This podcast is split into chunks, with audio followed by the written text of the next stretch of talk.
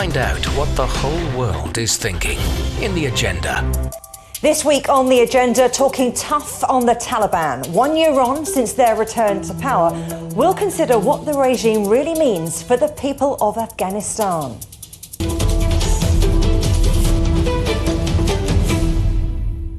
It's now been just over a year since US troops left Afghanistan and the Taliban returned to power. Even before that, the country had seen its economy deteriorating as it suffered from a serious drought, the COVID 19 pandemic, and increasing concerns about the stability of the previous government. And in the past year, as sanctions began to bite and international aid payments fell, the economy has all but collapsed or to consider where the Afghan economy is now and where it might go from here, I'm joined from Washington, D.C. by Michael Kugelman, Deputy Director of the Asia Programme and Senior Associate for South Asia at the Wilson Centre. Michael, thanks ever so much for joining us. Let's talk about prospects for Afghanistan's economy because a year on, the currency is more or less back at the level it was before the Taliban retook power. Exports are rising. So, what's your outlook? The economy is in a severe crisis. But you know those facts that you lay out, I think, do make clear that to some extent, even if to a modest extent, the Taliban have been able to adjust to from being an insurgency to being a governing entity. And we have seen the Taliban in a position to release a budget. Uh, the group has been able to ensure uh, government revenue, particularly through ensuring that uh, uh, border trade with several neighboring countries continue. It's used customs tariffs as a major source of revenue. Uh, and uh, indeed, there are indications that the Taliban, that, that corruption has gone down in the Taliban era. Now, of course, that could be in part because there's not as much money flowing in from overseas. And obviously, the more money there is flowing in, the more likely it is that there could be corruption. So, certainly a silver lining in what is otherwise, I think, a very gloom, gloomy outlook for Afghanistan's economic future. It's interesting you talk about realigning because it seems like a very steep uphill battle that, that, that they, they have here an economist with the, the, most experience and the best will in the world would, would have a lot to deal with, wouldn't they? Because no international aid with sanctions um, that have been imposed, it really, regardless of who was governing, it was going to be a tough job. Oh, absolutely. Uh, and the facts don't lie. I mean, this is a country that for many years had been heavily dependent on uh, international assistance. Uh, at the time of the Taliban takeover, Afghanistan was dependent on um, foreign grants um, and other international assistance for 75% of its public rep, its public budget.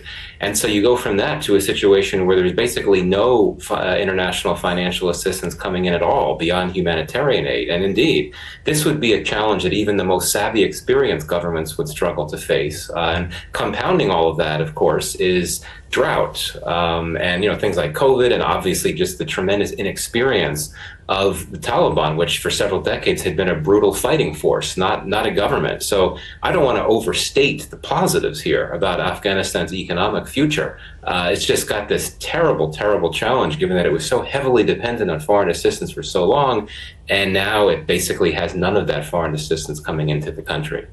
You talk about that dependence on foreign assistance predating the, the Taliban regime. Uh, a number of sanctions still very much in place. And some NGOs are saying, well, you know what, maybe now it's time to ease some of the financial restrictions. Do, do you think that's likely to happen? Well, you know, this is what a case where you have this tension between what seems morally right and what is is more appropriate in terms of interest, so to speak. Absolutely. I mean, we know we've heard the uh, senior aid officials over the last year talking about how more than 20 million Afghans are on the verge of starvation. That hasn't changed. That's that's going to remain the case uh, in the months ahead. Uh, so indeed, there's something to be said for tolerating a bit of risk and essentially saying, okay, we're going to send money into the country to help Afghans and allow for the possibility that some Taliban members may get their hands on that money and enrich themselves. But that's okay. That's a, that's a sacrifice that's worth making because otherwise you're going to be helping so many Afghans that desperately need funding.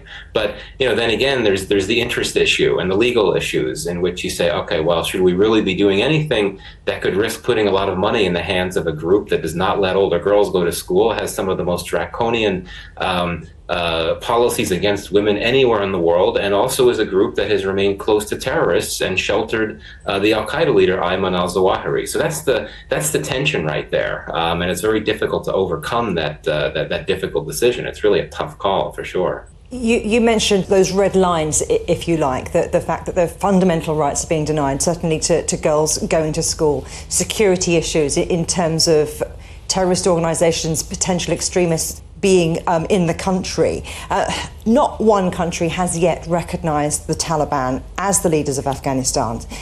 Is it time to change that? does the world need to engage in, in a, a more meaningful way? I don't think so, not necessarily. There's a lot that the world can do to engage with Afghanistan in ways that don't involve recognizing the Taliban. And you know, keep in mind, as you know, most most countries, uh, including many countries in the West, not to mention those in, in the neighborhood of Afghanistan, are already engaging quite directly with the Taliban. You've had a number of uh, of uh, high level meetings, uh, and so it's not like the Taliban are a pariah. Not not like in the 1990s. Things are different.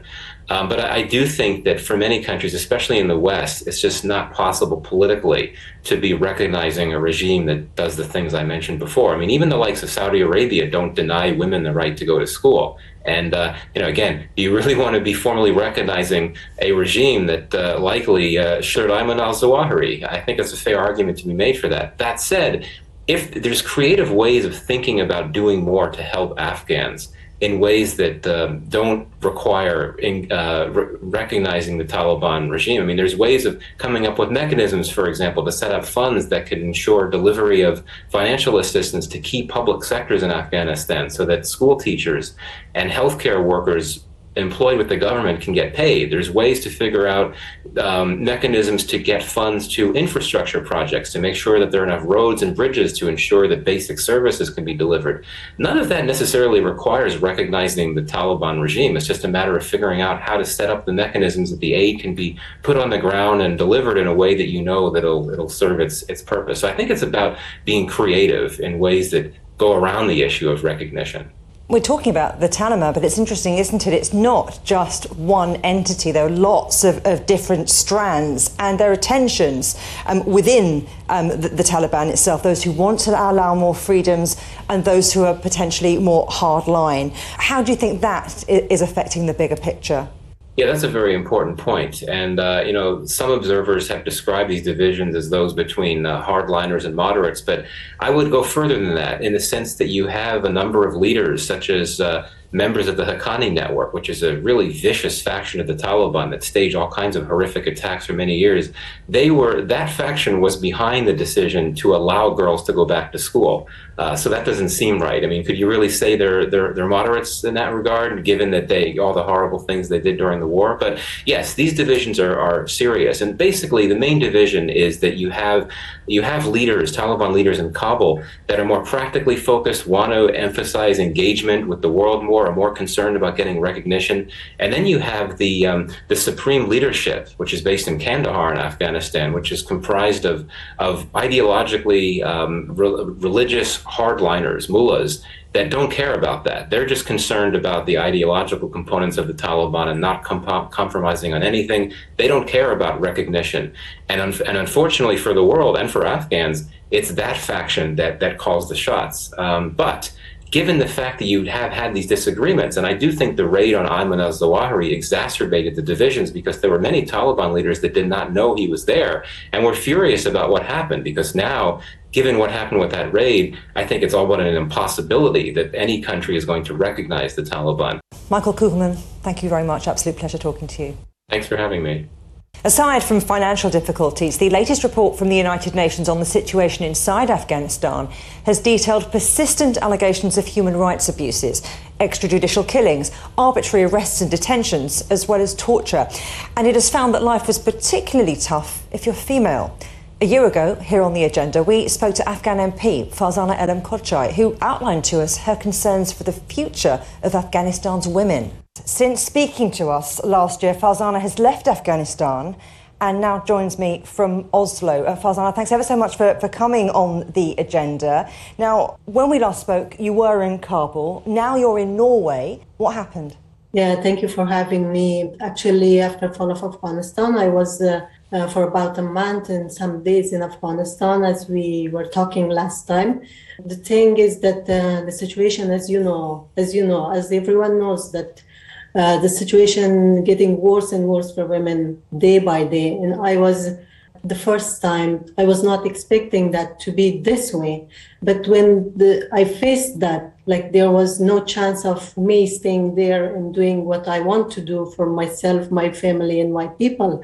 So I was thinking that what's good about staying when I can't do anything, I can't offer anything, uh, and even it was possible, and it is a reality, and women face that that we ourselves uh, might be in need of help, getting help, like um, logistically in any way uh, to continue and to survive.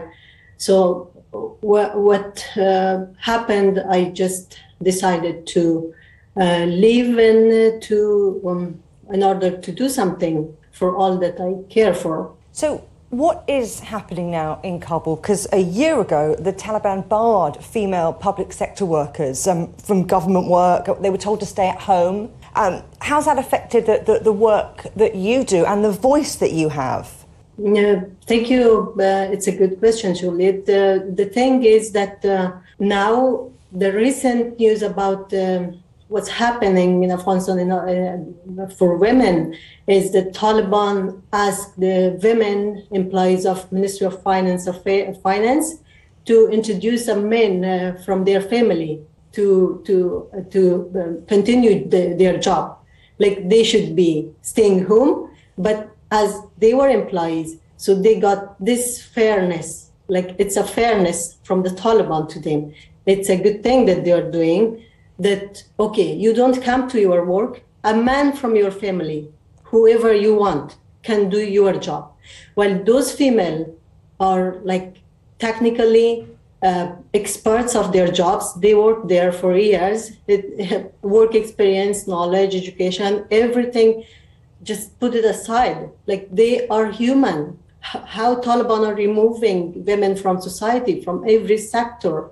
Like they are the, the, the, uh, implementing their plan to remove women from society completely in 100%, starting by not allowing teenage girls to go to schools. Like this year, we don't have any girl uh, graduating from school and entering, entering the new class of universities. So think about, we are not uh, having uh, women uh, employees, and these all things are happening for women. And besides this, there are uh, this humanitarian crisis that the, the, the, the, situation is chaotic. What are you doing to, to mobilize more help from abroad? Me and uh, other uh, people who just made it to safety, uh, women, men, everyone is trying to to just be a voice and thanks to you that you are uh, giving us platform to do that. Uh, but the thing is, um, after what happened in Ukraine, unfortunately, it um, not just uh, took the support of uh, Ukraine for some people, some Afghans were supported by Ukraine, and they also affected, uh, but it just completely took the um, attention from Afghanistan away, and it's uh, like a new crisis and something so bad and bigger happen in Europe and Western countries. So that that affected that. But we are trying. We are um, advocating. We are lobbying. We try to use any opportunity that we get to raise the voice of people and to just uh, share what's happening there. But uh, it's not us personally that can do something like actually in um, actual thing. But we hope that it will happen and someone will uh, do something for the people. Um, what could the international community do more of to, to help women in Afghanistan? Not just helping women, but this situation, the economic situation, the crisis, the humanitarian uh, situation. That's what's happening in Afghanistan at all. It's not just like it's not just in need of uh, aids in need of foods and medicine. We we are looking, we're lobbying for something bigger to happen, which is actually the, the, the way, like it, it's actually the main thing that we need. It's a government, it's a responsible government, it's a it's a relation with the region and with the, the world the world. And it's bigger than just aids. So the, the Western country for women's rights just like they can't go blind. They can't ignore what's happening in Afghanistan. Now we were facing and we are facing like maybe a thousand, a hundred thousand Talib fighters. But how we will fight with a generation trained by Taliban and with a system made by Taliban in few years? Like if we ignore that, okay, we will ignore. But is it a way to respond to this chaotic situation that's happening in Afghanistan, which happened? So I again like we need what we need from the international uh, community and um, those who care, like, is to respond to Afghanistan's situation, not just from the lens of, okay, it's just about women or it's just about food that they need, it's just about the medicine that they need. No, it's something so bigger than this. And we all know that it is a threat, actually. You mentioned that no girls graduated from, from high school this year uh, and that none of them will be going to, to university or, or graduating from there. That creates a, a, great big gap, doesn't it, in terms of skills, in, in, terms of um, potential growth. What's your message to the women of Afghanistan? I think I would want to be so brave to just deliver a message to the women in Afghanistan because they are in a situation that they are dealing with a situation they can't do. They are abandoned by everyone, even our neighboring countries are closing the borders and uh, all the countries of the region and everyone, everyone, everywhere. It's not just the, just the Taliban abandoning the women and the people of Afghanistan, but I'm sorry for that. It's so it needs uh, so braveness and so courage to deliver a message for the women in that situation. I will just say that I understand, we understand, everyone understand, and we are trying to find a way. But all they need is don't give up and just keep the hope alive. Farzana Kochai, it's been an absolute pleasure talking to you. Thank you so much for your insights. Thank you. Welcome back to the agenda. In the 12 months since the Taliban came back to power, international aid agencies have had to redouble their efforts to help the people of Afghanistan. UNICEF says it helped nearly a quarter of a million children suffering from severe acute malnutrition, and that was just the first six months of 2022 alone. And if things weren't bad enough, Afghanistan's deadliest earthquake in two decades struck the southeast of the country in June. Joining me now from Kabul is Sam Mort, Chief of Communication, Advocacy and Civic Engagement for UNICEF Afghanistan. Well, thanks ever so much for, for coming back on the programme because it was a year ago um, when we last spoke to you. You're still in Kabul, so what's changed there during the time um, that ta- the Taliban has come to power?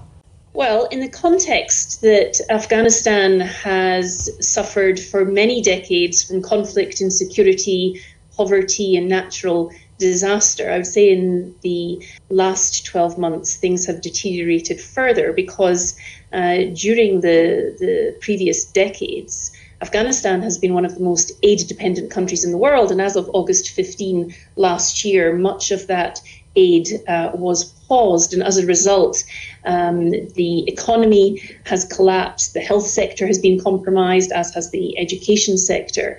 And so, one year on, the country remains in crisis, and it's really a child rights crisis because when we look at the last year, we see that more children, including girls, are out of school. We see that families are struggling to put food on the table. We're seeing that there's higher unemployment. We know a lot of women have now been asked to stay at home.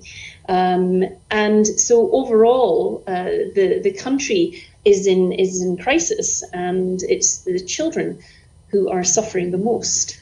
We'll dig into the crisis in a moment, but I, I want to ask you, you, Sam, how safe do you feel in Afghanistan at the moment?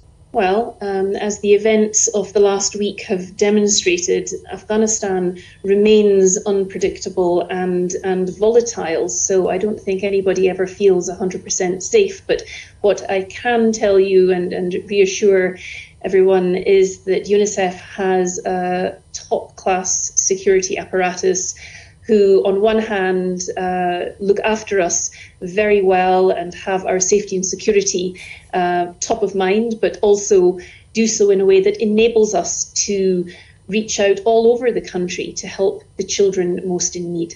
And what are your dealings with the Taliban leadership? Well, UNICEF doesn't work unilaterally in any country. We are here and we can only do our work in coordination and in collaboration with the, uh, the, the, de facto authorities in this case, and in other countries, it's, it's a government. So we work with them on a daily basis. We keep them abreast of, of what we're doing and where we're going. Um, and they are increasingly asking questions and showing interest in our work. Um, the earthquake, as you mentioned, uh, was a good example recently where the de facto authorities reached out to us in the early hours um, of uh, June 22nd, asking for UNICEF's support to do a needs analysis in the villages that are affected. And so we went down, we worked with the de facto authorities to do the needs analysis and uh, respond to the communities with uh, emergency aid. You talk about that emergency aid, and you've said that Afghanistan re- remains an aid dependent country. Uh, aid is still being sent into the country. And the central bank said an, a further $40 million worth was deposited in, in the past few days. So is that enough, or anywhere near enough? Well, humanitarian aid, you're correct, is coming into the country, and UNICEF is is receiving it and, and delivering that aid all over Afghanistan. We have 13 offices nationwide, so we're well positioned to support uh, the enormous humanitarian crisis that is unfolding here. Um, in terms of funding, no, it's it's not enough. UNICEF has a humanitarian action for children appeal at two billion dollars, and so far it is only 35% funded. We're over halfway through the year. Winter is approaching, and we desperately need more funds to meet these growing needs. One of the um, uh, consequences of the end of the conflict last August was that more of the country has opened up. And so UNICEF is now able to get into communities that have never had healthcare, never had a nutrition counselor. The children have never gone to school. They've never drunk safe water. And so the needs have grown. Um, and that's why the funding uh, target is, is so big and why we're desperate for, for the global community to continue funding us. That's the funding, but what else could the, the global community be, be doing? I mean, do you think that there should be engagement or more engagement with the Taliban? I think that in order to move forward in Afghanistan, all channels of communication must remain open. That dialogue is absolutely critical. Here at UNICEF, uh, we're deeply concerned about the rollback of girls and women's rights and the restrictions of civil civil liberties that we're seeing and we're talking to the de facto authorities every single day advocating with them trying to help them understand how important it is for girls to go to school and to learn not just uh, for their own uh, future success but how they're going to contribute to the economy in the future.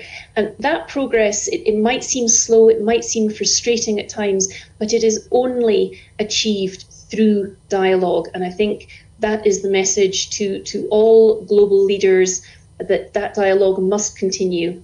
Now, even before the Taliban took back power, you had an agreement with them, didn't you, about education and with girls in particular. It was to introduce community based education for over 10, 100,000 children, including girls, importantly. So, where are you now with that deal?